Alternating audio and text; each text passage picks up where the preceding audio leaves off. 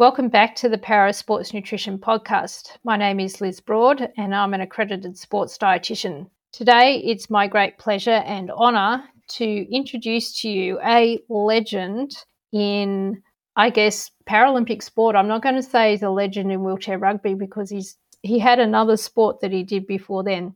Greg Smith, OAM. Greg is currently the strength and conditioning coach for the Australian wheelchair rugby team. He's a five time Paralympian in two sports. So he competed three times with track and field and was a multiple medalist with that, and two times with wheelchair rugby, and won a gold and silver medal in that sport. So, welcome to the podcast, Greg. Thanks, Liz. Thanks for having me along. Uh, I'm so glad I was finally able to pin you down. You're a difficult man to track. oh, I'm sorry about that. I don't feel very difficult to track, but that's. I'm glad, I'm glad you found me. life, life gets busy at times.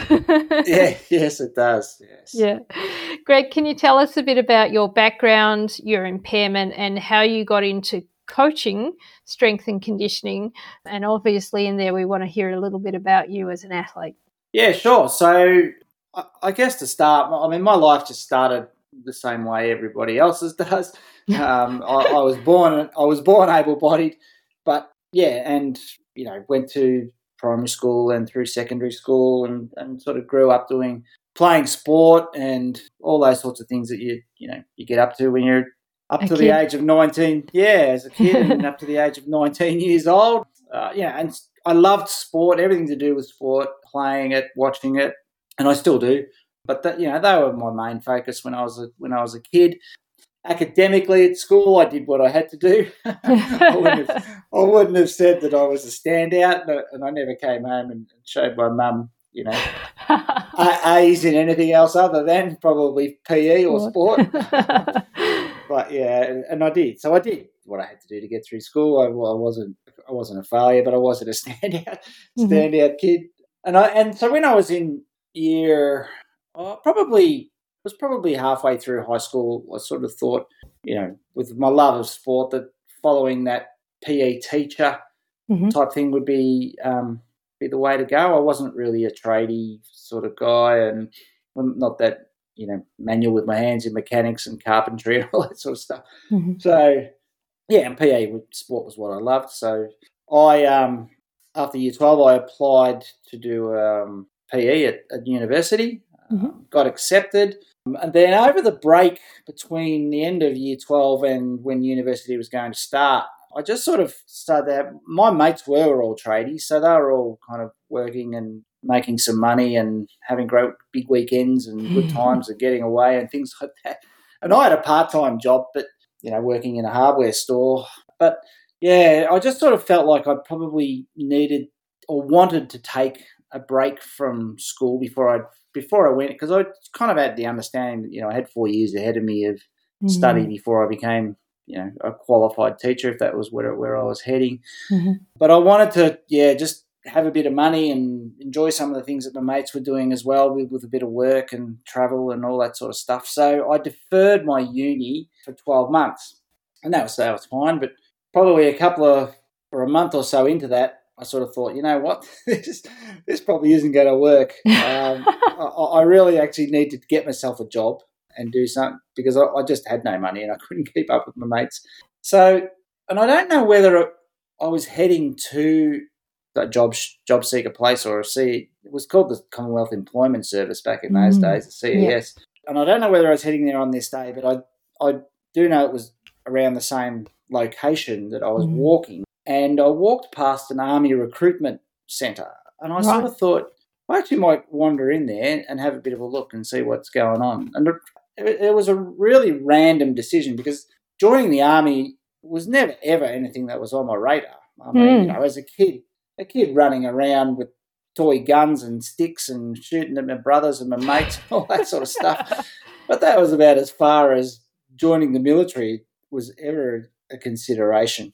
But anyway, I wandered in and I sat there and listened to this guy tell me all the things that I could do. And before before I knew it, I guess my interest up. had been sparked, and I was. I was signed up. It was so random. And I just remember getting, uh, just sort of walking out of there thinking, what just happened? it looks like I'm going to be a soldier. So, um, yeah, I, I went home, told my mum what I'd done, and she just looked at me with this blank expression on her face, and I don't, I don't really recall what she sort of said at the time, but I just remember the look on her face. um, before I knew it, yeah, sort of, a few, you know, a few months later, that I was, I was off, so I was mm. off to Kapooka, which is basic army training in Australia, and yeah, did 13 weeks there. Um, came out working in with a qualification to to go to armoured school, so working with tanks and armoured personnel vehicles and things like that. Mm-hmm. It really probably wasn't what I wanted to do in the army, but it was the end of basic training. I wanted to be back in Victoria and, and sort of not far from my family and my friends. And, and I was playing football at the time uh, in sort of under 18s, starting to move into senior football. So I wanted to keep that going. And I, and I knew that I could on weekends when I when it was possible um, mm. within the army. So I wanted to be back close to home. And Armoured Corps was based at Puckapunyal, which was mm-hmm. only about two hours from Ballarat, where I'm where I was born and, and still living and growing up. So yeah, that was kind of the decision then. But you know, an, an armored corps was great. I made some fantastic friends. I was driving, as I said, you know, I was driving armored tanks, uh, so it was was kind of good fun. But again, going back to that, you know, in school where I wasn't mechanically minded, and mm. and so you know, I sort sort of worked out pretty quickly that you know, working on driving tanks wasn't going to be something that I was going to stay. Mm-hmm. A few little courses came along in, in sort of the two years that I was that I was there before I had my accident, which I really enjoyed. And they were, they were sort of physical courses. Like one one was a parachute um, right. course where yeah, learning to jump and pack parachutes and things like that.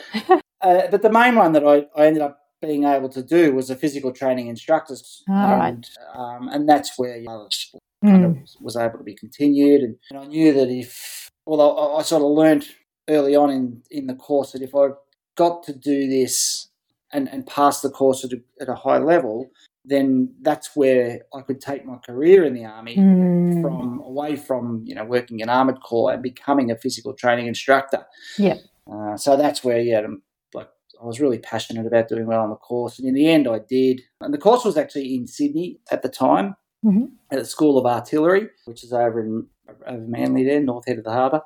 And that, and that's where so I was doing my course. I got to the end of the course, passed it really well, and I think it was in the top two mm. of the course. Yep. So yeah, so that was obviously enough for me to then go back to armored, uh, finish you know what I was, or, or, go back to what I was doing in armored, and then just wait for an opportunity um, to come up. Yeah, an opportunity to come up for me to be able to then become a physical training instructor, mm. um, and, and then just sort of transfer across corps because I think at the time PTIs were part of um, the medical corps. Mm-hmm. Um, yeah, so it would have just been a, trans- the transition, I guess, across from armoured corps to medical corps.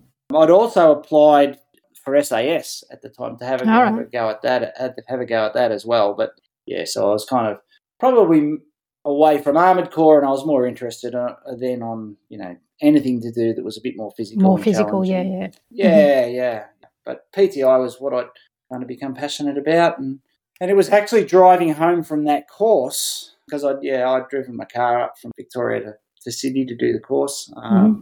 It was actually driving home from there that I'd fallen asleep uh, behind the wheel. We'd had we'd had a really big big night to finish the course off mm-hmm. um, with a few friends that you know I'd become friends with from while we were there on course. And these guys were, you know, they were in different corps all around the country as well. Mm. Who'd come to do that course. Yeah, a few of us had become really good friends during that 13 weeks. And then we, yeah, we decided we wanted to get out and celebrate the, the finish of the course, but also, you know, the fact that might, we might not have ever come across each other again. Mm. It was just, we were all young blokes, as you do, get out a few beers, a few too many beers. And it was a very, very late night. I think I got got into bed at about it was around five o'clock in the morning mm. um, on base, and we had to finish off that last that, that last day of the course. We still had some wrapping up to do and cleaning up and things like that. So I was back in you know in the mess hall at six a.m.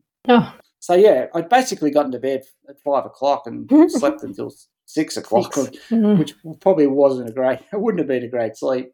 and I was up and about and yeah, doing the day, and was during summer, so it was pretty hot up there. So I was Mm. yeah fairly tired and fatigued, and yeah, jumped into the car later that day. I had a few days off before I had to go back to, to the base, um, Mhm. Puckapunyal. So I was my plan was to drive all the way back to, to Ballarat, which is about a twelve hour drive Mm. from up Yep. there, and yeah, catch up with my family and mates and things like that, and go to work on the Monday. But um, I left there on the Thursday or the Wednesday afternoon, and yeah, about one a.m. I just started to fight fatigue and you know all those sorts of things that can happen when you're driving a car and you get start to get tired. You get the you know your eyes start to close. And you get those Mm. little sort of head and micro sleep like they Yep. sort of called them now these days. Those sorts of things were happening, and, and I was just I was 19 and I was silly and you know indestructible. Mm. Um, kept going and kept pushing myself, and in the end, it was just yeah, just caught up. And that micro sleep obviously became a little longer than a micro sleep. And I Mm. remember sort of waking up, and the last thing was the car headlights flashing across the road and um, running off the off the road into a paddock. Mm. And yeah, that was where it sort of all happened. Really, um, there was yeah, it's a kind of a funny story, I suppose. But so the accident happened, and in the I remember sort of those, as I said, those headlights flashing across the road, then really getting thrown around, rough, you know, obviously being smashed around with the car, Mm. and then nothing, and just sort of sitting there, and, and then yeah, then it just sort of became really quiet, and then and I was just sitting there in the car thinking, well, well, you know, I don't know what sort of happened there, but I better try and get out and go and get Mm. some help, and yeah, so I opened the car door and climbed on out, and I couldn't walk, so I thought, Mm. well, yeah, you know, we better crawl up and try and get some help. And this is pitch but pitch dark, so Yep. I had no idea where I was or what was going on, but I kept sort of, sort of thought I'd crawl where I needed to crawl to. Crawled for a long time, and in the end, I sort of didn't feel like I was going going anywhere or I was lost or Mm. whatever. But as it turned out, yeah, a farmer and his uh, son had been clearing this paddock uh, that morning, like that the afternoon that day that I'd, I'd sort of crashed, and Mm. they'd come back to pull a tree down that they'd really struggled with um, Yep. late in the day, and that was the one tree in the paddock that I actually ran into. So the car, the car had Oh. shot across the road, gone off, and the paddock was lower than the road, so the car had sort of nose dived in Mm. um, on an angle and landed on its side, and it slid across on its side straight into this tree and crushed the roof line, which Right. snapped my neck and broken Yeah. my broken my neck neck. So yeah, that bloody one tree. oh, uh, man. Yeah, I I ran into and I bloody knocked it over for him too. So uh, so you helped him out. yeah, I kind of helped him out there. But yeah, so that's where I was. And that that so that crash I think happened about one a.m. around one thirty ish. Um, These guys didn't find me until about seven or eight Mm-hmm. O'clock in the morning. So Yep. I had hypothermia. I was in a pretty bad way. Yeah. And, Yeah. yeah, my journey sort of started from there, and being as a as a quadriplegic, well, as a quadriplegic, yeah, broken neck, incomplete spinal cord injury at C six, C seven. So Mhm. I've got really good sort of sensation through most of my body, but my hands, yeah, I've got my hands are a little are affected. My right hand's not not too bad.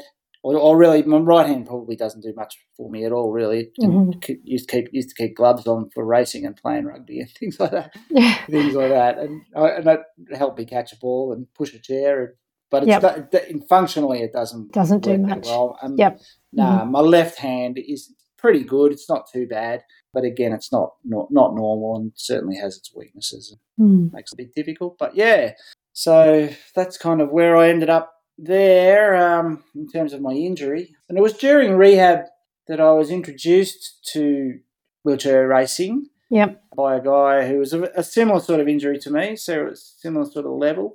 Yeah, and he, he came in and, was- and he was just sort of talking to me about everything to do with life as a quad and stuff like Mhm. that, like peer peer kind of conversations. Mhm. Yeah, introduced me to athletics, told me about it. That that's what he did, and he'd been to to a couple of games. I think he'd been to LA in '84, Right. and yeah, and then Seoul in '88. Mhm. So that sort of sparked a little bit of interest in me. Mm. and he loaned me a racing chair, and so this would have been 87 Mhm. that he loaned me that, and my first competition, yeah, and, and I sort of fell in love with it, and, and mostly because it was something that I don't know whether it was the, whether it was fact that I was getting back into sport and something sporty, or whether it was actually something that was going to challenge me again physically. Yep. Uh, which was something that, you know, as I spoke about, was it wasn't only the enjoyment that I got out of sport, playing sport, but it was also the challenge. Like I Yep. really loved the challenge of getting better and improving myself and, and trying to beat others and and, and, and I think jumping in that racing chair again or, or for the first time just brought that back Mm. um, those sorts of feelings. So it's kind of yeah I loved it.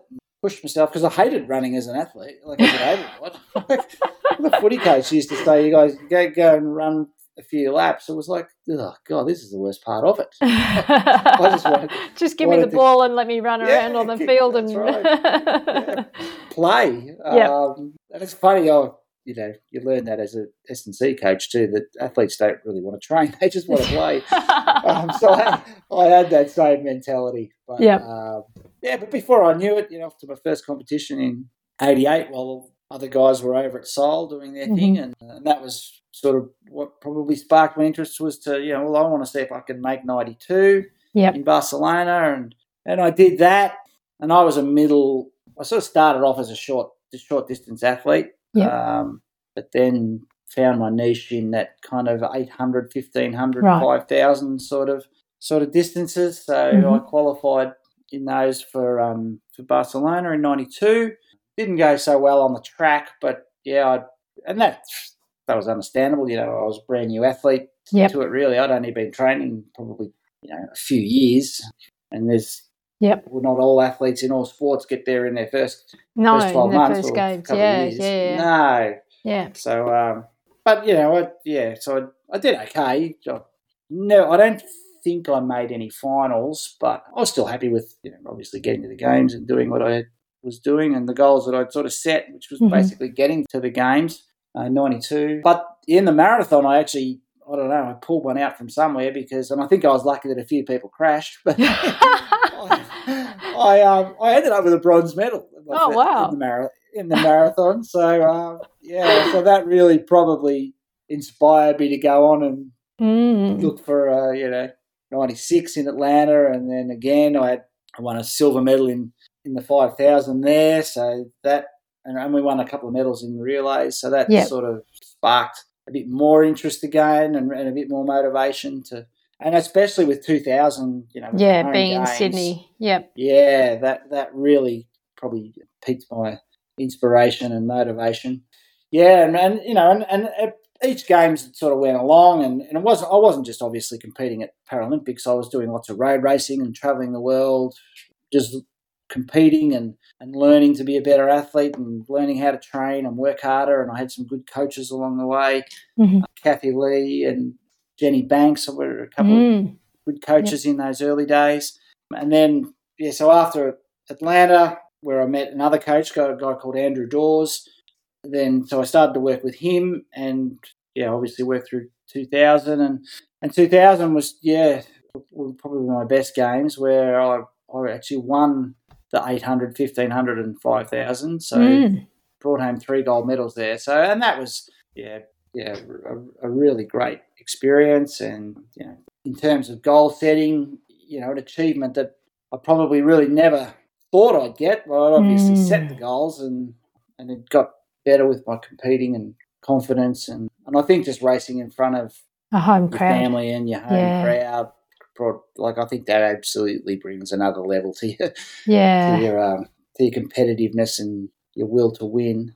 And I certainly think that, that that helped as much as everything that I'd learned and the athlete that I'd become hmm in terms of winning there. So yeah, that was great. And then I retired from athletics in 2002. Um, I knew of wheelchair rugby, but I was and people had often asked me if I was ever interested in coming to play hmm and I was always like, oh, look, uh, my focus is on athletics, and if I, you know, if I hurt my hands or get injured or something Mm. in rugby, then that buggers up my, my goals and my plans for wheelchair racing. And so, yeah, I never did it. But then, as when I'd retired, someone did come to me and, and say, look, you know, now you're finished, do you want to play socially? And I thought, yeah, why not? I'll give it a go.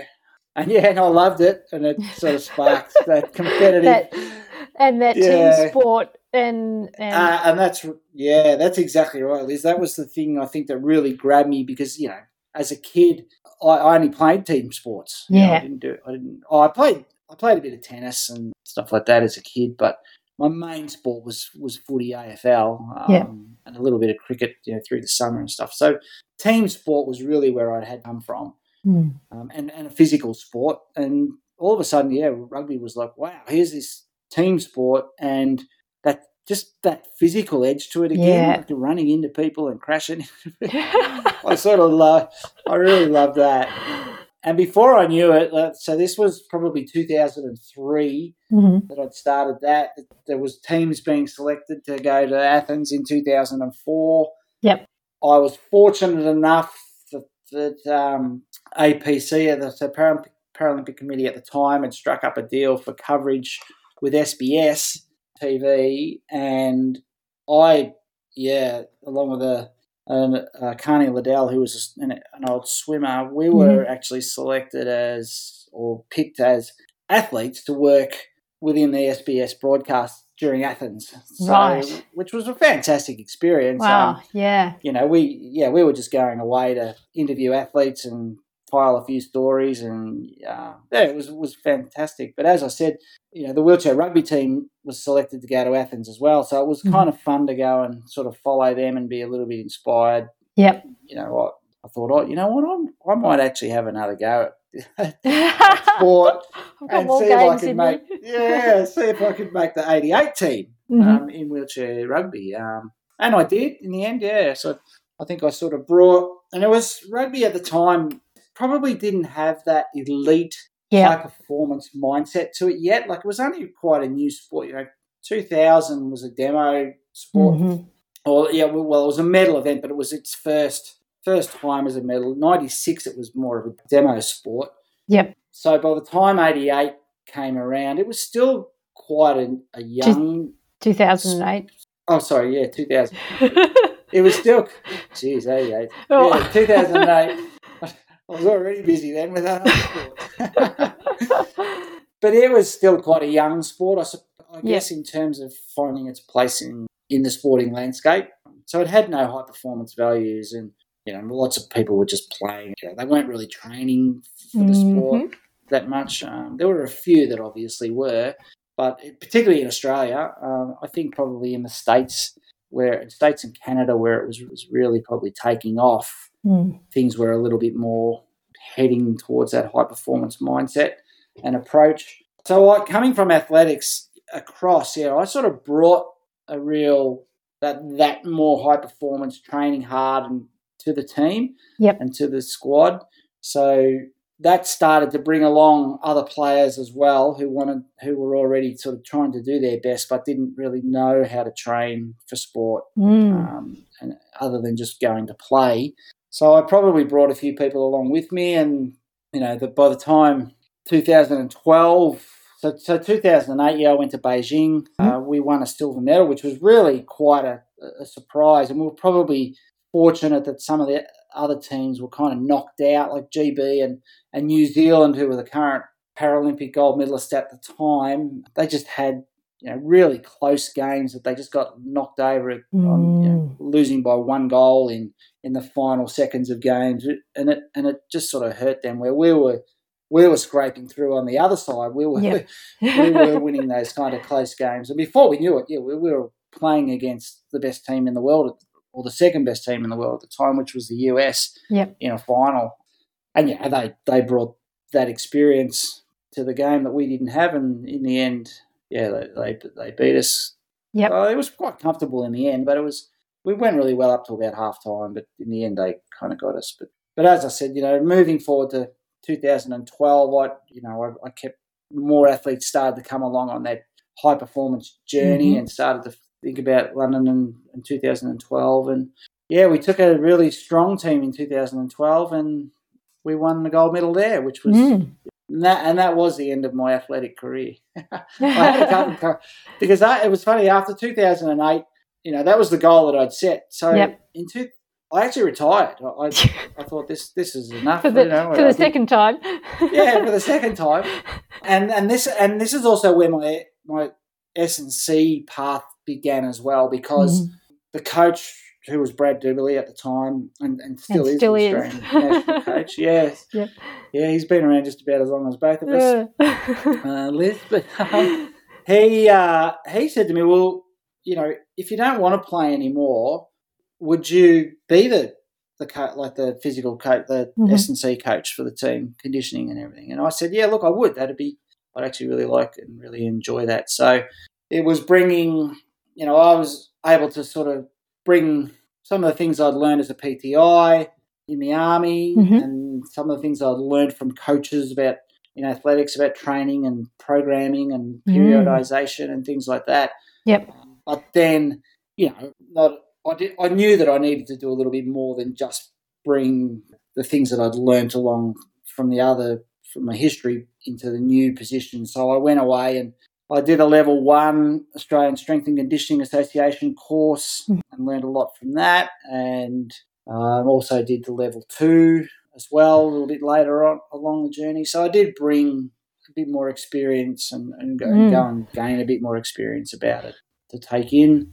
2010, after World Championships, I sort of thought, man, I still actually love. And I was still playing locally and having fun with it and stuff yeah. like that. I thought, oh, you know what? I might have another go. So I asked Brad at the time, oh, mate, would it, do you think it'd be okay if I, you know, nominated myself to have, try and make the 2012 team? And he went, and he said, oh, I don't know about that. So he oh. went away and thought about thought about it. and he came back and he said to me, he said, you know what? I will. I'll let you try and make the team, but you've got to do mm-hmm. it, you know, the same way everybody the proper else way, does. Yep. Yep. Yeah. Yeah. Yep. Um, but I also want you to keep writing programs for the, for the athletes. So I was like, oh man. So yeah, I was not only writing. He wanted he wanted his cake and eating it too, didn't he? exactly. Yes. But it was like, well, not only now am I writing programs for other athletes, I have to actually do these programs. uh, I have to write it for myself.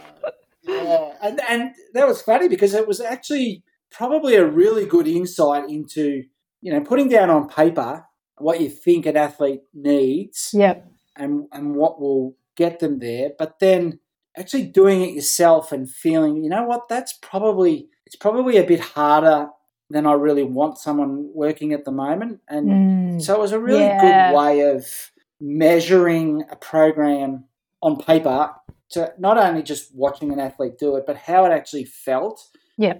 Yeah, I know. I um, that was a. I know Adam Bleakney, who's a wheelchair track coach in, yep. in Champaign. Yes. He he yeah. every single program that he writes for his athletes, he does himself beforehand because yeah. of that, because it gets him a sense of how fatigued he is from the previous sessions. It gets him a, a, sense of how hard is this? Is it harder than I want it to be right now, or is it, you know, do I need to tweak it a little bit? Like he, he's very, you know, he still does all of the programs that he sets for the athletes because of that. Yeah, yeah, exactly, and that's it. Uh, uh, that's exactly how I felt about it. Yeah, and uh, I I don't actually physically do the program anymore mm. on, in a chair, but I still I still know and I still feel really confident in in knowing how that would feel if yep. if I was doing it. Yep. I think it's a great tool to have in in the kit mm. bag. Yes, mm.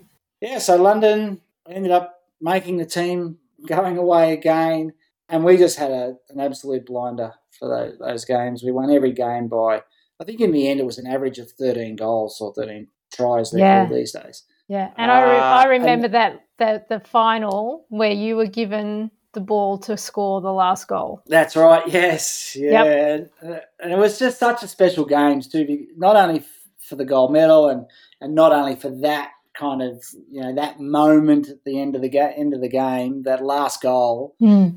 But I was also really fortunate and honoured to be awarded the, the flag bearer opening, yeah. for the opening ceremony during those games as well. So, you know, the, it was an, an, amazing way to go out as an athlete, actually. Mm. And, and, I was really, you know, that was the last time that I did retire, uh, just because because there was just no other way of. I just couldn't think of any other way of going out. Yeah, yeah, yeah. Well, I and mean, I'd also start. yeah, It was pretty good. I'd also started to realise that other athletes was Getting better was than you. Get harder and harder and harder. yeah. Bringing that high performance mindset brings brings good people behind you, doesn't it? Yeah, yeah, Yeah. does. Yeah. But So, yeah, so, so, you've then look at it's a program. yeah. What is I get, yeah, go ahead. what a lot of changes you've seen over over that period of time that you've been an athlete. Like the the world of parasport and and as a coach since then, Yeah. the world of parasport's changed enormously. Would you say? Yeah, absolutely. Not only you know from those high performance values, but you know classification has changed Mhm. So much. I think the sport over the years. You know, I think some for the good, some not so for the good. Um, I think you know, I think it's hurt. You know, if I think about my classification in wheelchair racing, I think you know I was classified. I think when I was classified, it was probably more a lot more you know spinal cord athletes Mm. in the in the mix, and then the classification sort of changed a little bit, and then we started to get neurological type athletes. I think some of the spinal cord athletes kind of got left behind a little bit in Mm. the in the sport of, of, of wheelchair racing, and yeah, the, the sport, from what I can see from the outside now, has probably had quite a big decline in numbers Mm. um, for quads anyway. Yeah, um, and events as well. you know, yeah, like yeah. There's. I was going to say quads quads don't race the the marathon anymore. No, well, uh, and you know, there's not a lot in the middle and long distance either. Mm. You know, I remember, you know, when I sort of finished up in 2000, you know, you were you were getting heats and semis in Mm. some of the some of the events, and now it's either just straight final or the event doesn't even exist, Yeah. um, which is really quite. Like, you know, I don't know whether that's all classification or not, and scheduling, but or whether it's just a sign of the times where some pe- people might not be into sport as much as they as they were Mm. which I've noticed, you know, quite a bit across able-bodied and um, para sort of sport. I think, you know, especially since COVID, Mm. sort of struggle back to sport a bit. Yeah. Um, but yeah, so yes, there have been a lot of changes along the way. Yeah. And so, what would you say are some unique aspects of of strength and conditioning for wheelchair rugby so that you have to put into consideration when you're setting programs that uh, you know and maybe that's hard to answer because that's the setting that you've been setting programs for for for most of your career as as a strength Yeah. and conditioning coach. But what are some of the unique things as a strength and conditioning coach in wheelchair rugby that you have to think of that perhaps someone who's coaching in a more you know in say wheelchair basketball or even just in able bodied sports probably doesn't go through that thought process?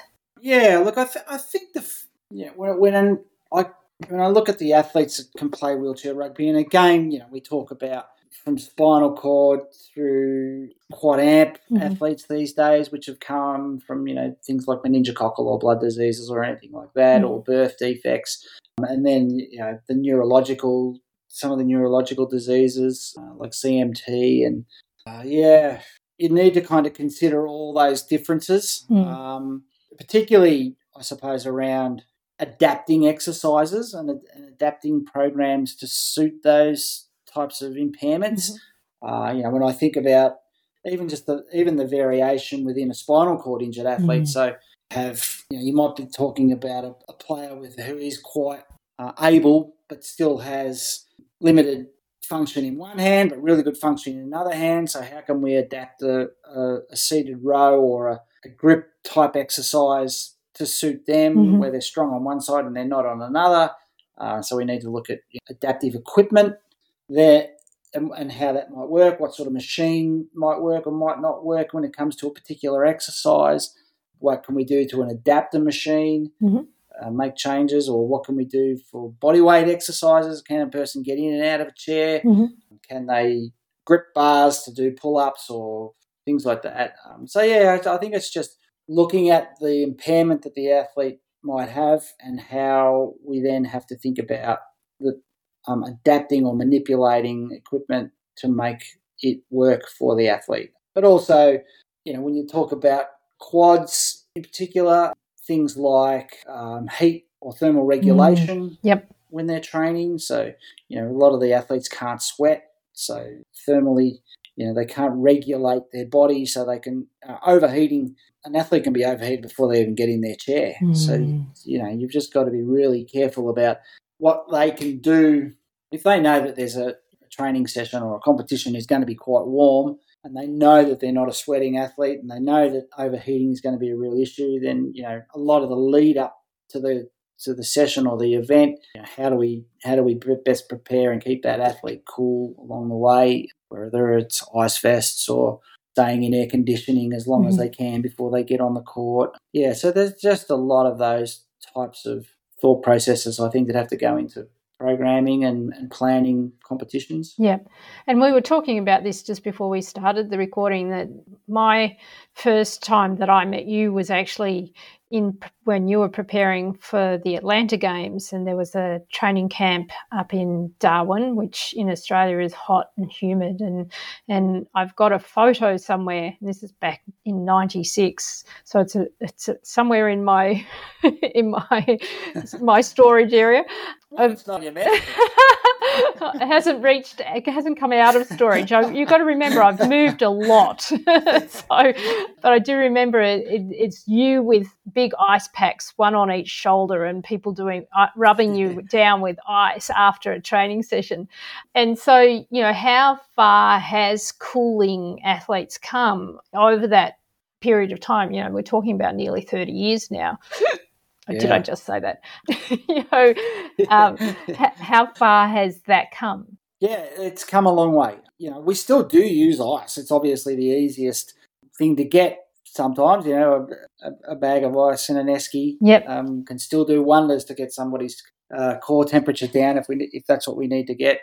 What, what needs to happen as quickly as we can. Mm-hmm. Um, but you know, obviously now we can use ice in ice baths, so you can get um, you know, if you're fortunate enough to have a facility that has an ice bath, we can you, you know we can get athletes straight into those as soon as we can mm-hmm. after their event or after their training session, or you can you, you know you can now get the blow up ice bars that we often transport and take with us to go away mm-hmm. to places to set that to be able to set those up.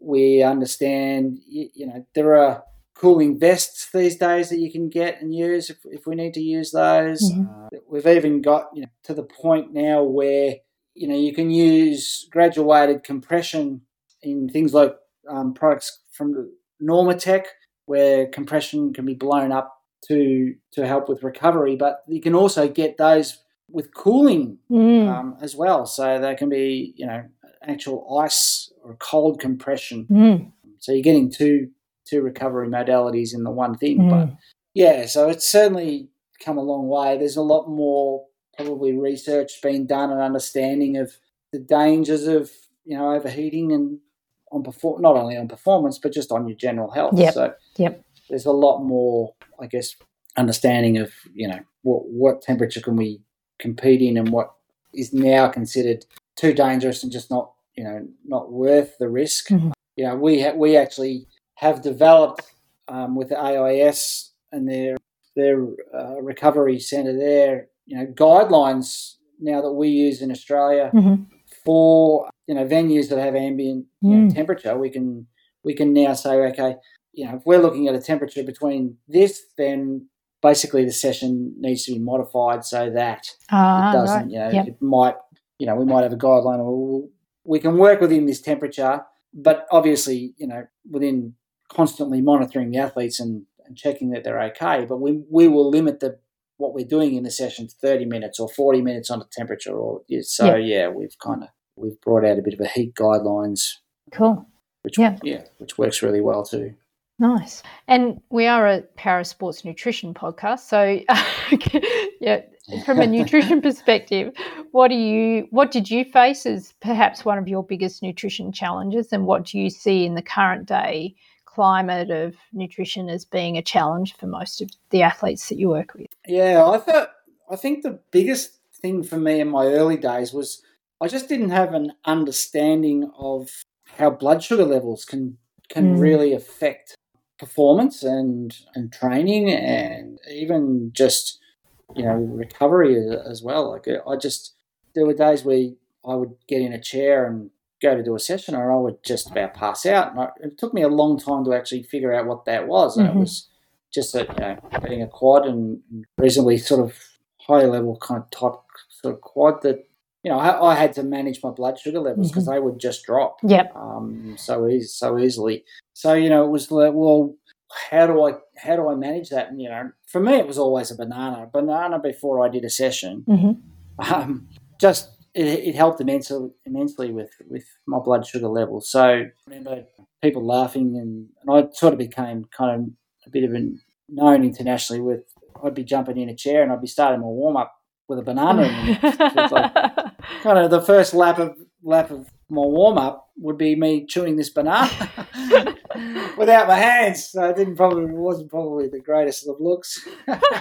this banana banana half hanging out my mouth as I was going around. But um, but yeah, and I and I took that right through my career. I'd, I'd have it before every session mm-hmm. um, and, and and every event. So so it just became nutrition started to become something that you you not only you didn't just eat through the day to be to be fueling your body, but mm. it, it, was really important around sport and recovery too. You know, learning that your body needed you know, to refuel mm-hmm. from the energy expenditure that you that you've just used in a session and used in competition, and that's still something that we, we're trying to get across to our new athletes. That it's it's really important if you want tomorrow's session or this afternoon session to be of quality, then you need to recover from what you've done the mm. day before or the session before. So yeah, but that, that, were certainly huge learnings along the way, and, and and, and still are. But with really simple solutions. Yeah, absolutely.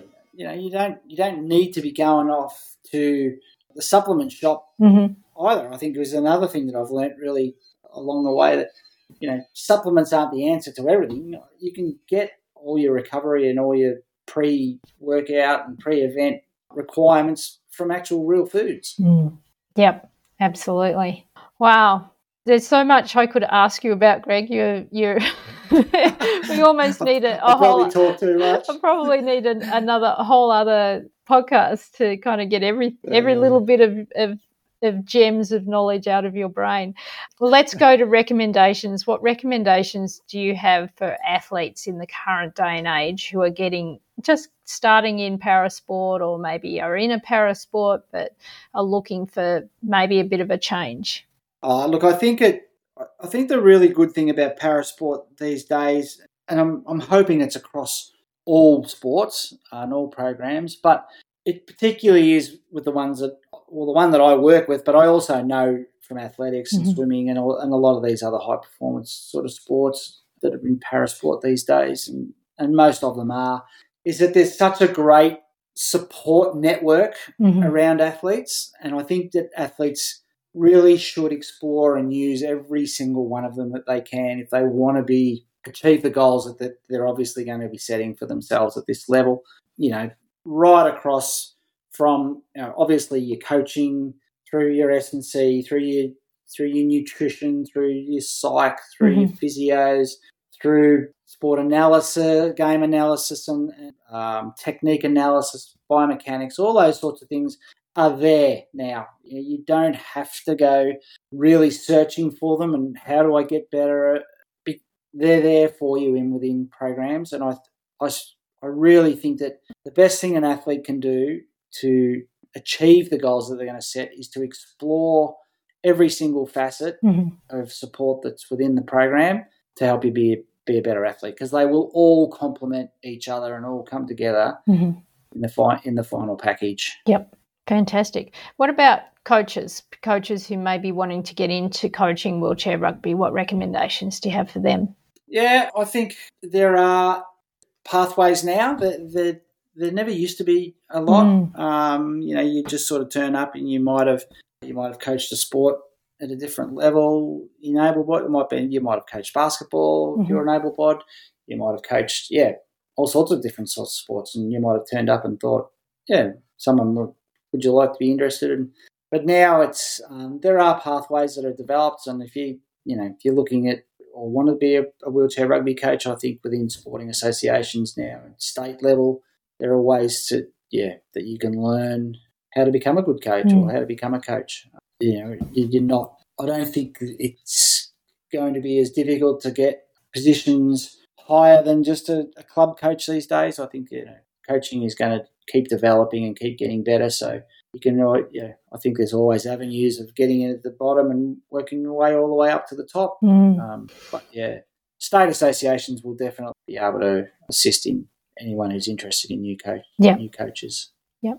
And I was going to say, what's one of the biggest things you've learned over over your years? But it's probably like that's a list of about fifty.